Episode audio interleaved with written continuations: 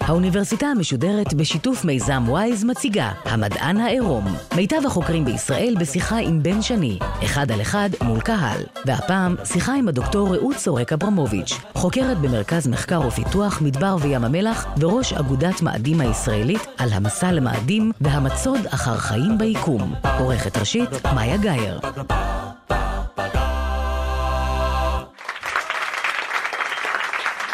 שלום, ערב טוב. האורחת שלנו הערב, דוקטור רעות סורק אברמוביץ', היא אסטרוביולוגית. מה זה אסטרוביולוגיה? זה שם חדש יחסית לתחום המחקר שמחפש אחרי חיים ביקום. ערב טוב, דוקטור אברמוביץ'. ערב טוב, בן. מה שלומך? בסדר, אני אוכל לקרוא לך רעות במהלך הערב. כן, אני אקרא לך בן, אתה תקרא לי רעות. אחרי הפתיחה הזאת אני יודע שמי שמאזין לנו וראה כמה פרקים של סטארט-טרק כבר מדמיין חייזרים וספינות חלל. הוא לא בהכרח חושב על מה שתספרי לנו במפגשים הקרובים. אנחנו נדבר על צלילה בעומקים בלתי נתפסים לקרקעית האוקיינוסים. על חיים שמתקיימים בלוע של הר געש. נדבר על חיה שנקראת דובוני מים, ולמה יכול להיות שהחיה הזו היא המפתח לאתגר הכי גדול במשאלה של בני אדם לצאת למסעות ארוכים בחלל וליישב את מאדים למשל. אנחנו נגיע גם למאדים. אני יודע שכוכב מאדים מסקרן אותך במיוחד, נדבר בהרחבה גם עליו ועל האימונים שאת עושה שמדמים חיים של אסטרונאוטית בתחנת מחקר על מאדים. יש לנו הרבה על מה לדבר, זו התוכנית הראשונה שלנו לעונה הזו, העונה השמינית של המדען העירום בשיתוף עמודת וויז בגלי צה"ל. את כל העונות הקודמות ניתן למצוא בפודקאסט שלנו או באתר גלי צה"ל. אני רוצה להתחיל בשאלה שתלווה את כל המפגשים איתך. את מאמינה שיש חיים איפשהו ביקום מחוץ לכדור הארץ? כן, בהחלט כן. מאמינה או בטוחה? די בטוחה. על מה זה מתבסס? סטטיסטיקה וכמה אינפורמציה שרכשתי בשנים האחרונות. סטטיסטיקה כי מה מחלקים במה? לא מחלקים שום דבר היום, הכל בסדר, אין מספרים גדולים, אבל uh, הגלקסיה שלנו היא מלאה חיים, יש מספר עצום. הגלקסיה שלנו מלאה חיים? כן, יש מספר עצום של כוכבים, של שמשות, שמסביבם יש כוכבי לכת, ואני יודעת מהמחקר שלי עד כמה חיים זה דבר שיכול לצוץ יחסית בקלות, יכול לעשות לו המון וריאציות ויכול להסתדר בסביבות חיים מאוד קיצוניות, אז uh, אני חושבת שיש חיים בגלקסיה בהחלט. אוקיי, okay, אז את מדברת על חיים בגלקסיה. אם אני למשל נותן לך טלסקופ חזק כדי לנסות לחפש את החיים האלה, יש כזה בעצם. יש uh, טלסקופים שמקרבים אותנו לעבר ההבנה מה זה כוכב לכת דמוי כדור הארץ שיש ביקום. כי עם טלסקופ לא נראה חיים על כוכב אחר. לא בטלסקופים הנוכחיים שיש לנו ולא גם בטלסקופ כמו ג'יימס ווב שאמור להיות משוגר ב-2021.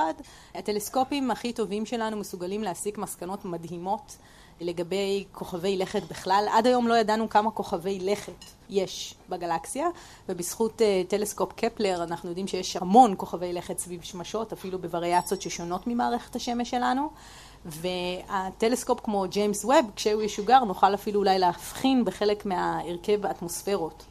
עכשיו, אנחנו יודעים רק מכדור הארץ, שבכדור הארץ היו חיים לפני שהיו חמצן, והחיים הבאמת מורכבים, שאחריהם אנחנו מוצאים מאובנים ודברים מאוד מורכבים כמו דינוזאורים, הגיעו אחרי שבכוכב הלכת היה כבר חמצן הרבה מאוד שנים, מיליארדי שנה. אז אנחנו מאוד מאוד מעוניינים לראות, א', האם יש מים ואדי מים בכוכבי לכת אחרים בתור התחלה, וגם אנחנו רוצים לדעת האם יש בהם חמצן, מה מרכיבי חמצן, מה מרכיבי האטמוספירה ודברים כאלה. אבל בכלל, כשאנחנו נדבר על חיים במפגשים איתך, את לא מתכוונת לקלינגונים ווולקנים, נכון? למרות שראיתי שבאת לפה עם סמל של האנטרפרייז על החולצה. באתי עם סמל של אנטרפרייז על החולצה, וויג'ר האמת היא. אוקיי. אבל אה, לא, לא נדבר על וולקנים וקלינגונים. זה משהו שמשוואת דרייק דיברה עליו, על ציוויליזציות אינטליגנטיות ומה הסטטיסטיקה שנמצאות ביקום. ומה היא טוענת? לעכשיו, נכון לעכשיו אין לנו את הדאטה שתומך בכלל בסיפור הזה. משוואת אה, דרייק בעצם נוצרה על ידי פרנק דרייק, שהוא אסטרופיזיקאי, אסטרונום אמריקאי מאוד ידוע, והוא בעצם אמר, אה, בשביל להנגיש את הנושא לציבור, כחלק מכנס שהוא ערך אי שם בארצות הברית בשנת 1960 ומשהו, הוא אמר בוא אה, ניקח את השמות של כל ההרצאות השונות ופשוט נצא מאיזה משוואה שתהיה מעניינת, וכל הכנס עסק בעצם בחיים אינטליגנטיים ביקום.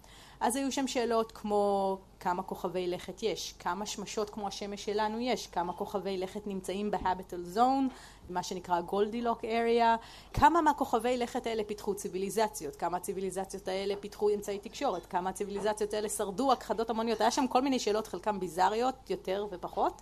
התשובה בסוף? אז uh, היא כולה ניחושים, אתה יכול לשים איזה מספרים שאתה רוצה בפנים, חוץ מאשר לעומת עכשיו השאלה שאנחנו יודעים כמה כוכבי לכת יש כנראה בגלקסיה שלנו, לתת איזושהי סטטיסטיקה. אז התשובה היא, כמות הציוויליזציות המתוחכמות, האינטליגנטיות, בעלות אמצעי תקשורת ששרדו, הכחדות המוניות, המספר הוא 22. אוקיי, אנחנו לא לבד. אז אנחנו, א', אנחנו לא לבד, היא, אבל uh, הבעיה היא שגם אם יש ציוויליזציות נורא מתוחכמות, נכון לעכשיו מבחינה טכנולוגית אין לנו שמץ של סיכוי להגיע אליהם. כלום, לא בטלפתיה, לא בתקשורת, לא במסע, לא דרך הדלקים שמשמשים אותנו למסע בחלל, הם כימיים והיעילות שלהם היא לא גבוהה. יש לנו עוד דרך ארוכה בקיצור. אז... והיקום הוא עצום, באמת עצום. אוקיי, אבל בכל זאת את מחפשת, אז מה כן? אז אה, קודם כל, כל הקונספט של חיים הוא קונספט מורכב. לא טריוויאלי להגדיר מה זה חיים. אם אני מדענית ואני רוצה ללכת לפי קריטריונים מוגדרים ולמצוא חיים במקום אחר, זה לא כזה פשוט. איך את מגדירה חיים? אז נכון לעכשיו הקונצנזוס בקהילה המדעית אומר שחיים זה משהו שיש לו מעטפת, שהיא חצי חדירה. הוא אומר שיש לזה קוד גנטי כלשהו, משהו מערכת הפעלה. הוא אומר שיש לו מטאבוליזם, ושיש כנראה איזשהו סוג של uh, מטבעות אנרגיה שמצליחים להפעיל את המערכת הזאת. וזה דברים שהם סך הכל אמפיריים, אני יכולה לראות אם יש משהו שיש לו מעטפת או אין לו, קוד גנטי זה קצת יותר קשה. המטאבוליזם הוא בעיה מאוד קשה, כי אנחנו מגלים היום צורות חיים שמסוגלות להיות דורמן, שמסוגלות להיות בתרדמת במשך עשרות שנים, אם לא מאות שנים, ואז אם לכאורה נתקלתם בארנבים מתים באנטארקטיקה, זה חי או שזה מת? זה ואז, היה פעם חי. זה היה פעם חי, אז אם תמצא את העצמות שלהם אתה תדע שזה היה פעם חי, אבל יש עדיין המון דברים שאנחנו לא מבינים. ולחפש חיים מבחינתי זה אקט מאוד בסיסי במהות שלנו כבני אדם. אז אני מאוד אוהבת לחפש חיים בכדור הארץ, אני מאוד אוהבת לחפש חיים במקומות אחרים ביקום, ואנחנו על ידי הלמידה הזאת לומדים המון על עצמנו. איך את מחפשת חיים ביקום? אני ספציפית מיקרוביולוגית, אני משתמשת המון בכלים מולקולריים, אני הולכת לסביבות חיים קיצוניות כאלה שהן נורא מלוכות, או מאוד, טמפרטורות מאוד גבוהות. כאן על כדור הארץ. כאן על כדור הארץ. עבדתי על קדיחות קרח מאנטארקטיקה לדוגמה, זה קרח שהיה קבור אלפי שנה או עשרות אלפי שנה, okay. אוקיי. ואנחנו עדיין מוצאים שם עדויות לחיים. אז קודם כל זה אומר שיש לנו טכנולוגיה שהיא מאוד טובה היום, לקחת דברים שבעבר לא יכלנו לדעת שיש בהם חיים, ולדעת שכנראה היו בהם או יש בהם חיים, וזה גם מאפשר לנו לחלום קצת יותר טוב על אירופה לדוגמה, ירח של צדק, שהוא כולו קרח, ובפנים יש כנראה אוקיינוס לוזלי עם מים מלוכים. זה סופר מסקרן להגיע לשם ולראות איזה צורות חיים יש שם. כמה זה רחוק? וואי, זה שמונה שנים מסע. לא נפלנו פה כשאמרת את המספר הזה. יופי, בואו. אני בטוח שיש מי שיתנדב. אנחנו נדבר על המסע למאדים במפגש הבא איתך, אבל קודם נחזור לאותו עניין של טלסקופ. כן. כי אמרת משהו על זה שתכווני אותו לכוכבים מסוימים שנמצאים. הזכרת את המושג גולדי זון. למה הכוונה? לאיזה כוכבים נחפש? כן, אז אנחנו...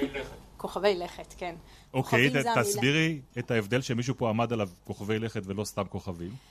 באנגלית יש את המילה star ויש את המילה planet, ובעברית יש את המילה כוכב ואת המילה כוכב לכת. star זה שמשות, לכן אני משתמשת בדרך כלל בשמשות ולא בכוכבים, כדי להבדיל את זה מכוכבי לכת. ושמשות אין עליהם חיים, הם פשוט מקור אנרגיה, כמו השמש שלנו. אז איפה תחפשי את כוכב הלכת הזה, שאולי עליו יש איזשהו שריד או התחלה של איזה שהם חיים? אז תראה, יש את המשימה שקוראים לה משימת קפלר, שהיא הייתה חללית שבעצם היה טלסקופ מאוד מוצלח ששוגר ב-2008. הוא סיים את חייו לפני כמה שנים, ב-2014 או 2013. וקפלר הייתה משימה מרתקת שנאס"א שיגרה, ובעצם קפלר הייתה סוג של טלסקופ שהסתכל כל הזמן על אותם מאה אלף שמשות. וברגע שמשהו שם נצנץ, אז הוא המשיך להסתכל עליהם, וראה אם הנצנוץ הזה חוזר. אם האור מתעמעם מאותו שמש כמה וכמה פעמים בצורה מחזורית, זה אומר שמשהו מקיף אותו. משהו מסתיר את השמש, גורם לפעמים להיות כבויה, ואז... כן, היא לא באמת כבויה, פשוט חלק מהאור, אם היה מגיע לי 100% מהאור, עכשיו מגיע 90% מהאור. עכשיו באמת, לפי היחסי אור האלה, אני גם יכולה להעריך כמה גדול הכוכב לכת הזה, כמה הוא מסתיר את השמש, מה המרחק שלו מהשמש, מה המסה שלו פחות או יותר, וזה database שפתוחים לציבור אגב. ועד היום קפלר זיהתה משהו כמו 4,000 כוכבי לכת, שזה מספר עצום. עד עכשיו התבססנו על טלסקופים בכדור הארץ, שיש גבול ליכולות שלהם כי האטמוספירה של כדור הארץ באמת מסתירה דברים. אז זה שהוצאנו טלסקופים מחוץ לכדור הארץ, מאוד עזר לנו לגלות את זה. אבל 4,000 כוכבים... כוכבים לכת, פוטנציאל שהם דמויי כדור הארץ. כוכב... אוקיי, כי, כי אומר... מה קובע להיות דמוי כדור הארץ? אז זה חוזר חזרה להביטבל זון, לזון הזה שדיברת עליו, הגולדילוק. אז כמו באגדת זהבה ושלושת הדובים. בגלל זה גולדי. בגלל זה גולדי, כי זה בדיוק הנכון. מערכת השמש שלנו, אה, נאס"א כבר במשך עשור ושתיים, אומרת צריך לעקוב אחרי מים. צריך למצוא מים נוזליים. זה מה שהמהות של החיים שלנו פה בכדור הארץ. אם יש מים נוזליים איפשהו, יש סיכוי טוב לחיים.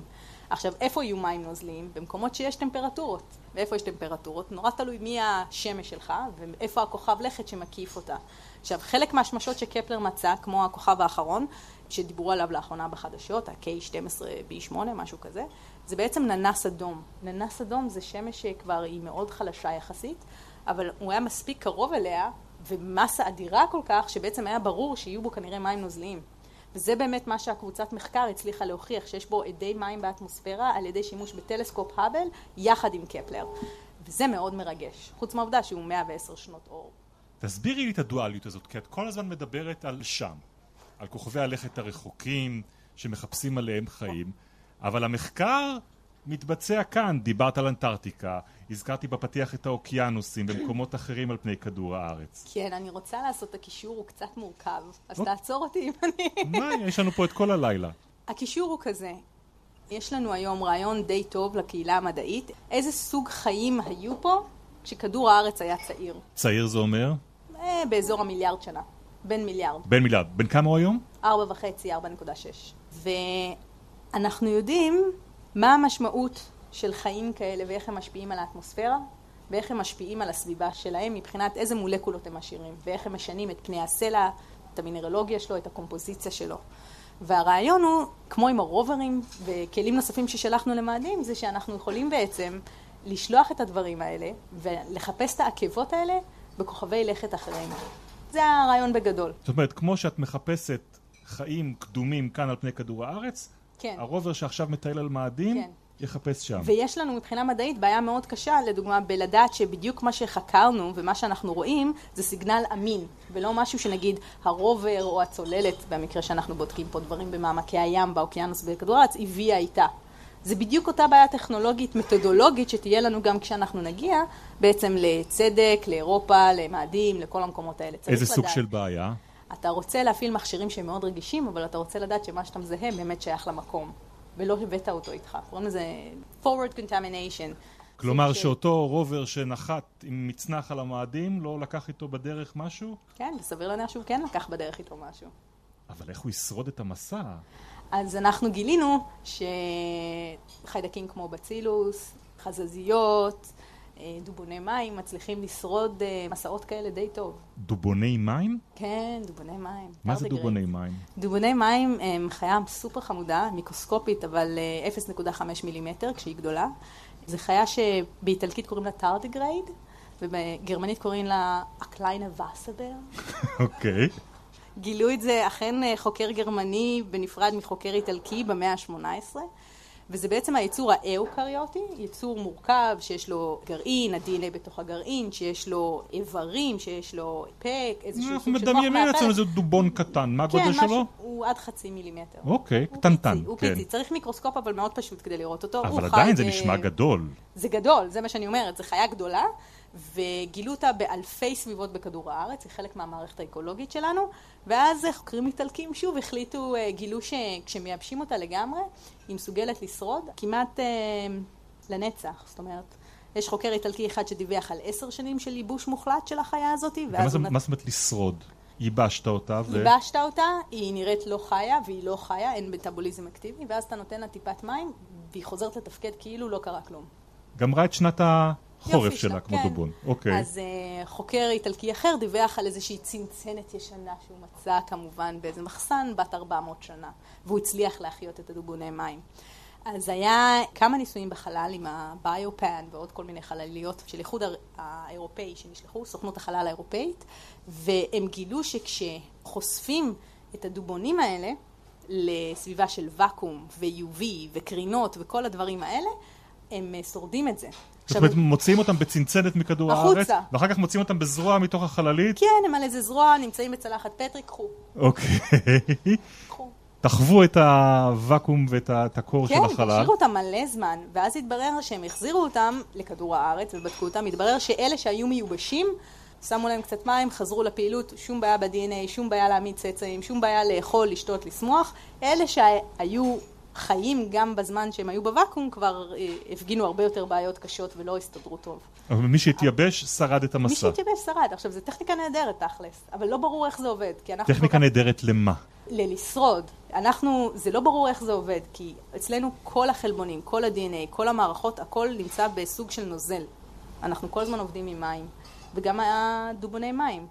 מאיפה הגיע לעזאזל המנגנון הזה שאומר, וואלה, הגיוני, בוא נוציא את כל המים, אח שלי, ונחכה עד שיעבור הזעם. לא ברור. אז אם נלמד את השיטה שבה דובוני המים מתייבשים וחוזרים אחר כך לחיים, נוכל אולי ליישם את זה איפה? אני לא יודעת, אבל אני אומרת, זה שיש מערכת שאפשר להשתיק אותה לגמרי, ואז לתפעל אותה מחדש והיא עובדת פיקס ללא פגמים, זה סופר מרשים. אבל זה שוב חיה שמקורה בכדור הארץ. לגמרי. אוקיי. יש דברים מוזרים בכדור הארץ, ממש. מה עוד? אני מכ- מכירה את התחום של המיקרואורגניזמים. אז ביילוסטון גילו לא מעט אה, חיידקים שאוהבים 80 מעלות, אוהבים 120 מעלות, אוהבים 135 מעלות, ובהתחשב בעובדה שכרגע אמרתי שמים רותחים בטמפרטורות האלה, זה לא ברור איך הם שורדים, אבל החיידקים האלה הם, הם בנויים לגמרי לחיות את הדברים האלה. זאת אומרת, החלבונים שלהם בנויים אחרת, הקוד הגנטי בנוי אחרת, הממברנה בנויה אחרת, ואם אתה מוריד להם את הטמפרטורה, הם מתים. זאת אומרת, הם באמת חייבים את הטמפרטורות הסופר ספציפיות האלה. אם ניקח אה, לדוגמה אה, חיידקים שחיים בים המלח, 375 גרם מלח לליטר, שזה המון, תשמע, הם יודעים לשרוד את זה. קהילות שלמות שחיות, לוקחות נוטריאנטים מהסביבה, משחררות נוטריאנטים, אחד אוכל את השני, מערכות אקולוגיות שלמות בסביבה שכמדענית אנושית לא הייתי יכולה אפילו להבין. וזה מביא אותנו גם למה אנשים אה, גילו כשהתחילו להשתמש לדוגמה באלווין, צוללת תת-ימית, שהנדסו אותה לראשונה ב-1960 ומשהו. איזה מהנדס ימי מטורף מארצות הברית שאמר, אני רוצה להגיע עמוק, ממש ממש עמוק. והמדענים אמרו לו, בסדר, אבל אין שם כלום, אין לך מה לעשות. ורק אחרי שאלווין הושמשה כמה פעמים והם ירדו לגובה של חמש קילומטר והתחילו לגלות חיים, מדענים ומדעניות חטפו על הראש, כי הם אמרו, אני לא מבין למה אנחנו רואים פה חיים. זה תחתית האוקיינוס, חשוך פה לגמרי, קר מאוד, לכאורה אין שום מקור אנרגיה, למה שיהיה פה חיים? ואז הם גילו שכדור הארץ מלא הפתעות, ולדוגמה, באזורים מסוימים בכדור הארץ שבהם הפלטות הטקטוניות, מה שכל היבשות שלנו חיות עליו, כשהן נפגשות, אז המסה והאנרגיה וכל הדברים שמתרחשים פה בעצם גורמים לסוג של המון המון חיכוך והמון המון חום, ובנוסף לזה יש בקע שממנו הקרום של כדור הארץ, שבו יש את כל הלאווה, יוצא החוצה. אז במקומות האלה זה בעצם רכסים ארוכים מאוד, קילומטרים, של הרי געש תת-ימיים, חלקם אקטיביים, חלקם פחות, ויוצר חום, ויוצא כל מיני נוטריאנטים, יוצא ברזל, יוצא גופרית, יוצאים המון דברים. יש מערכות אקולוגיות שלמות בעומק היום שאנחנו יודעים של 11 קילומטר. עכשיו זה גם לחץ אטמוספרי מאוד מאוד חזק, זה 1,100 אטמוספירות. אני שמה את הדבר הזה ב-1,100 אטמוספירות, זה נהיה קווץ'. אז איך לעזאזל הקרב עושה את זה, או סרטן, או תולעת כזאת. הטכנולוגיה התקדמה והיא פשוט פתחה את הראש למדענים. אני רוצה רגע שנפתח את הראש אם ככה. למשהו שהוא באמת נשמע קצת אה, מופרך על פניו. אבל אם דיברת על היכולת של אותם דובוני מים לצורך העניין לשרוד את המסע, יכול להיות שיש באמת חיים על כדור הארץ שהגיעו ממקום אחר? כן, כן? כן. אם לא נמצא את המקום האחר, אני אף פעם לא יודע שהם הגיעו מהמקום האחר. מבחינתי הם היו פה מאז ומעולם. יש מי שמחפש גם דבר כזה? כן, כן. יש אה, מטאוריטים שנחתו מכוכבי לכת אחרים, אחד הידועים בהם זה נקרא Murchison meteorite, יש קבוצה גדולה שלהם באנטארקטיקה, ב-1984 ב-Allan Hills. קבוצה של מדענים מצאה מטאוריטים ממש יפים אה, ממאדים, ווידאה שהם הגיעו ממאדים, כי יודעים מה הקומפוזיציה, איזוטופים, כל מיני דברים כאלה. ואז אה, הם הסתכלו במיקרוסקופ אלקטרוני, וגילו מבנה מאוד עדין, דק כזה, שנראה קצת כמו מין תולעת שמחולקת לתאים, מאוד מאוד מאוד קטן, נראה כמו מאובן, על גבי הרבה דברים אחרים. וב-1996 יצא מאמר מאוד גדול בסיינס, שבו היה בחור, אני חושבת שקראו לו מקיי, הסופר, אמר, תקשיבו, זה, אני חושב שזה עדויות לחיים ממאדים שהגיעו הנה לפני אה, שניים וחצי מיליארד שנה, עם המטאוריט הזה. זה גרם לסערה מאוד גדולה בעולם המדעי. זאת אומרת, נחת כאן מאובן ממאדים. כן, כאילו, הוא היה שם, יכול להיות שהוא כבר כאילו היה מאובן במאדים ופשוט הגיע יחד עם התיאורית ושרד את המסע, יכול להיות שהוא התאבן בדרך, נשרף, המכניקה היא מאוד uh, אינטנסיבית כשהם עוברים את האטמוספירה ונוחתים, והוא טען שזה כנראה, קוראים לזה אלן הילס מטיורייט, ואנשים התווכחו על זה שנים. והיום הקונצנזוס שזה לא מאובן, זה לא קשור, זה אולי נראה כמו, אבל היום אנחנו יודעים שכדי להוכיח בוודאות שחיים הם חיים מחוץ לכדור הארץ, תהיה סוללה שלמה של בדיקות שיתייחסו לא רק לאיך זה נראה, אלא גם לתוכן הכימי והפיזי והביוכימי של זה ועוד מלא דברים. מה גם שחשוב לזכור שכשמטאוריטים נוסעים ממקום למקום, זה נחת באנטארקטיקה לפני שני מיליארד שנה, יש רוחות באנטארקטיקה, יכול להיות שדברים נחשפו ונהיו על הקטע החיצוני הרי, צריך גם לקחת את זה בחשבון. אותו דבר אגב עושים עם קדיחות קרח היום וקדיחות ממעמקי הים. המיקרוביולוגים דואגים לעבוד אך ורק עם הקטע הכי פנימי של הדברים האלה, שלא חשוף לא לכלים שעבדו איתו, לא לסביבה ודברים כאלה, כדי שבאמת מה שהם הוצאו זה באמת שייך למקום. דוקטור רעות סורק אברמוביץ', ספרי לנו קצת על עצמך. איך הגעת בכלל לתחום הזה שנקרא אסטרוביולוגיה? תמיד רציתי להיות חוקרת חלל, ומהר מאוד הבנתי שליבי לא שייך לפיזיקה. עם כל הכבוד, לא הסתדרתי עם זה יותר מדי, ואז אמרתי, יש שני דברים שאני יכולה להסתדר איתם, אחד זה או לעסוק באספקט האנושי, להיות uh, פסיכולוג לאסטרונאוטים, מצבי לחץ, uh, ביולוגיה, רפואת חלל, כל הדברים האלה, או להתעסק uh, בדברים שקשורים ממש uh, למערכות אקולוגיות, לבעלי חיים, למערכות חיים, למצוא חיים ביקום. אז החלטתי ללכת לכיוון המערכות חיים ובעלי חיים. והתחום הזה היה קיים אז? המושג הזה, אסטרוביולוגיה, כבר היה לא, בשימוש? לא, היו, כשאני התחלתי את התואר השני שלי, כבר אסטרוביולוגיה בהחלט היה מוכר, אבל uh, כשאני גדלתי לא היה דבר כזה כל כך אסטרוביולוגיה, היה כל מיני דברים ליד זה, היה אקסוביולוגי, היה גזינוביולוגי, היה אסטרונומי ביולוגי, היה קוסמוביולוגי, היה קוסמוכימיה, היה, היה מלא סאב סקציות. ולאחרונה קראתי שנאסא היא זאתי שהחליטה לשים סוף לכל הסאב סקציות האלה, ובאמצע שנות התשעים אה, של המאה הקודמת אמרה, טוב, בוא נקרא לזה אסטרוביולוגיה. עכשיו, ברור לנו שאסטרוביולוגיה צריך להתרכז בראשית החיים, באבולוציה שלהם, בביזור שלהם, distribution, ובעתיד של החיים ביקום.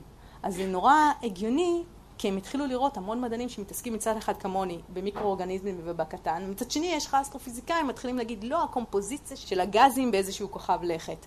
והם החליטו להתחיל לחבר את הדברים האלה. והיום אסטרוביולוגיה כולל הרבה מאוד uh, תחומים ממש מעניינים. הבאת הערב איתך אל הבר כמה דברים שאולי יכולים ללמד משהו על העבודה שלך. אני רוצה שנתחיל בדבר הזה שנמצא פה בקופסת פלסטיק. אנחנו מתארים את זה לטובת המאזינים ברדיו. אני מחזיק את זה עכשיו. זה נראה כמו חתיכה מסלע. הוא כהה מאוד, חום כהה מאוד, שעשוי מדפים דקים דקים ש- שצפופים אחד על השני. מנוסר ככה די בצורה מדויקת. מה זה הדבר הזה? אז uh, אני בזמן הדוקטורט שלי באוסטרליה הייתי במרכז האסטרוביולוגי האוסטרלי שמסונף ל-NASA Astrobiology Institute ובעצם היינו חבורה של מדענים ביולוגיים עם גיאולוגים. וכשמדברים על ראשית החיים מדברים מאוד על המעבר הזה מדברים שהם א-ביולוגיים, א-ביוטיים לביוטיים וספציפית הדוקטורט שלי עסק במשהו שנקרא stromatolites האבן הזאת היא לא קשורה ספציפית ל-stromatolites, היא כן קשורה לגיאולוגים והגיאולוגיות החביבות שהיו איתי וביקרו באזורים הכי עתיקים בכדור הארץ שיש באוסטרליה, באזור של צפון מערב אוסטרליה, באזור שנקרא The Pilbara region, ב-North Western Australia, וביקשתי אבן מתנה חזרה מהעבודה שלהם, והם נתנו לי את זה, ואמרתי, מה זה? אמרו לי, זה 2.8 מיליארד שנה. 2.8 מיליארד שנה? זה, כן. זה הגיל של ה... זה הגיל. איך יודעים? אז uh, לא ניכנס לטכניקה, אבל אתה יודע, לפי זמן מחצית החיים של איזוטופים רדיואקטיביים כמו טוריום, ואני חושבת גם יורניום, ואפשר לדעת בדיוק מה הגיל של הדבר הזה וכמה זמן לקח לו להתפרק. מה שמאוד uh, יפה פה, זה שקודם כל אבנים שהן מאוד מאוד מאוד עתיקות, הן נורא נורא כבדות, כאילו מרגישים את הכובד של גרביטציית כדור הארץ במשך מיליארדי שנה שדחסו את זה. זה יותר מקילו, לא הדבר הזה? זה דחוס לאללה. כן.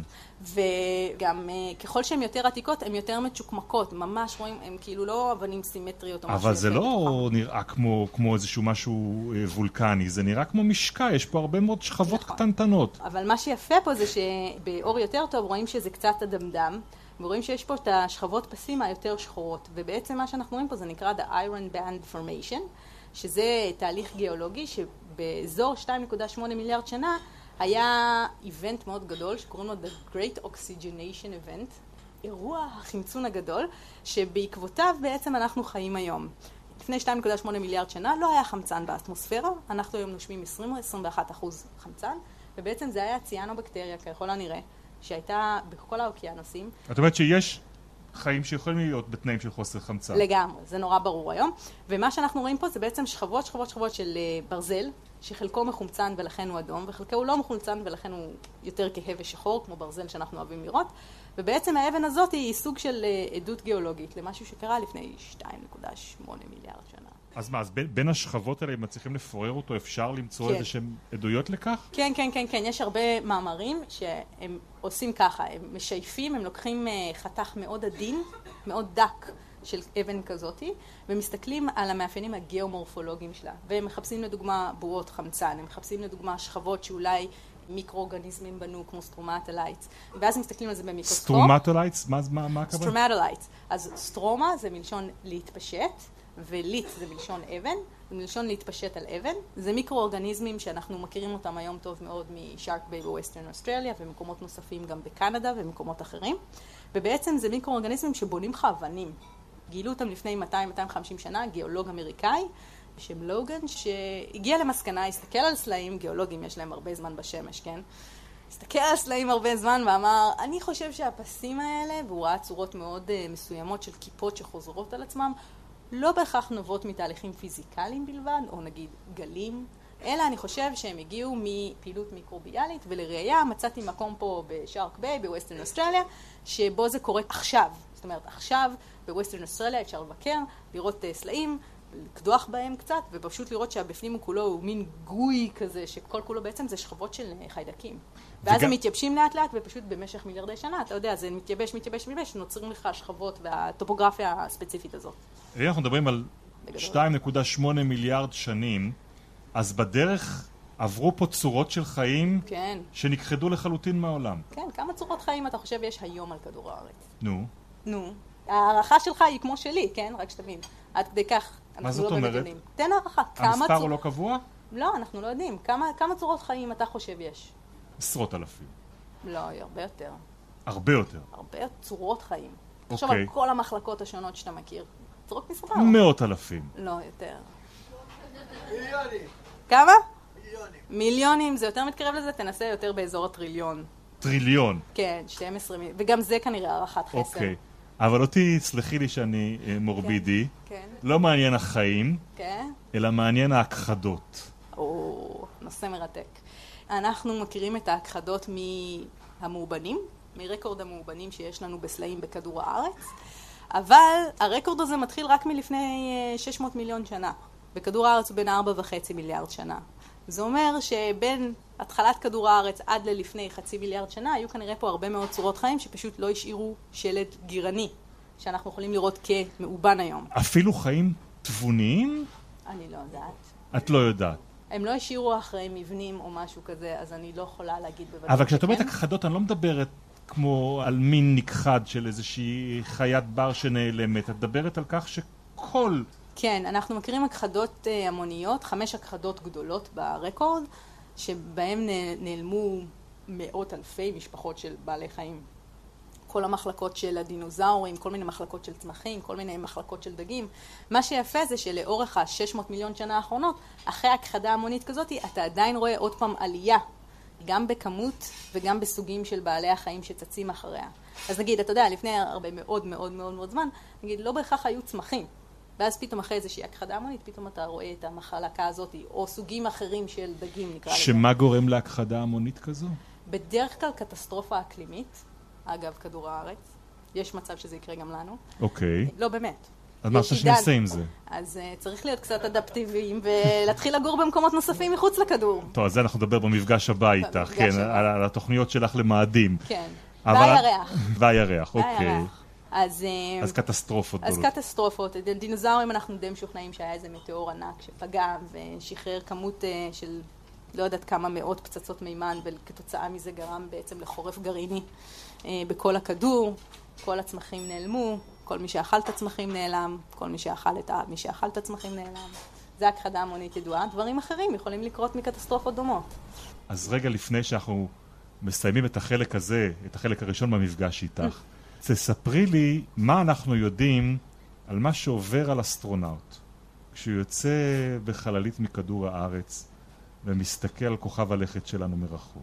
אוקיי, יש שני חלקים לתשובה הזאת. אחת זה מה קורה לאשתו של האסטרונאוט שנשארת בכדור הארץ ורואה את בעלה עולה למעלה. אה, יצא לי לדבר עם אשתו של אה, אסטרונאוט אה, אמריקאי יהודי בשם ג'ף הופמן. הוא בעצם בשנות ה-90 עלה ותיקן את ההאבל. היה אחת המשימות הבולטות שלו, זה ממש עם השאטל להגיע עד להאבל, לתקן אותו, משימה לא פשוטה.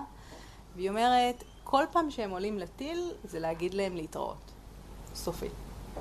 מאוד מאוד מסוכן. לא בטוח שהם חוזרים, כלומר, מאוד לא בטוח שהם חוזרים, והלב שלך דופק כמו משוגע. זה דבר ראשון.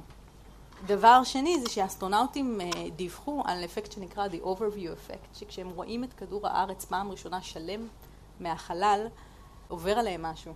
ממש שינוי תודעתי מאוד עמוק, שמתבטא בזה שהם פתאום מבינים עד כמה האבן ספיר הכחולה והיפה הזאת היא כל כך עדינה. היא בעצם תלויה לה בחלל שקט, בוואקום מוחלט. יש שכבה מאוד עדינה של אטמוספירה שמגינה עליה, והם מרגישים הזדהות עמוקה, ממש כמעט דתית, עם כל הכדור, עם כל מי שיושב בו. הם חוזרים לארץ, הם לא חושבים במונחים של מדינות, אנחנו נגד הם, גבולות. אנחנו זוכרים את הציטוט של אה, אילן רמון, שהוא מרחף עם הקולומביה בדיוק זה. מעל ישראל ומדבר על עולם בלי גבולות שהוא רואה זה. מהחלל. זה בדיוק זה. הם רואים לדוגמה את הזיהום שכדור הארץ עובר. אתה יודע, הם שמים לב לזיהום מעל ערים מרכזיות, איך זה היה פעם, איך זה עכשיו. הם אה, חשים רצון מאוד עז להגן על הכדור ולדאוג לבית שלהם. ואחד האסטרונאוטים הכי ידועים, מייקל קולינס, היה אומר, "ת- תארו לעצמכם שהיו לוקחים את כל מנהיגי המדינות לסיבוב אחד כזה, שיבינו איך נראה כדור הארץ מפרספקטיבה אחרת. ממשלה הם לא מצליחים להקים, את חושבת ש... כן? אין כחול לבן, אין ליכוד, אין זה. אז uh, זו אמרה מאוד יפה, והיא חוזרת על עצמה. עכשיו, אסטרונאוטים הם אנשים סופר פרקטיים, כאילו, הם לא אנשים שנוטים לרוחניות יתרה ודברים כאלה, ולכן זה מאוד יפה לשמוע אותם מדברים בצורה מאוד פרקטית על uh, שינוי תודעתי. מאוד חשוב. דוקטור רעות סורק אברמוביץ', תודה. אל תלכי לשום מקום. אנחנו נפרדים עכשיו מהמאזינים שלנו בגלי צה"ל. הם ישובו לשמוע אותך אה, בשבוע הבא בחלק השני של המפגש. עד אז אנחנו נשארים כאן בבר בתל אביב. אני בן שני אומר לכם, לילה טוב.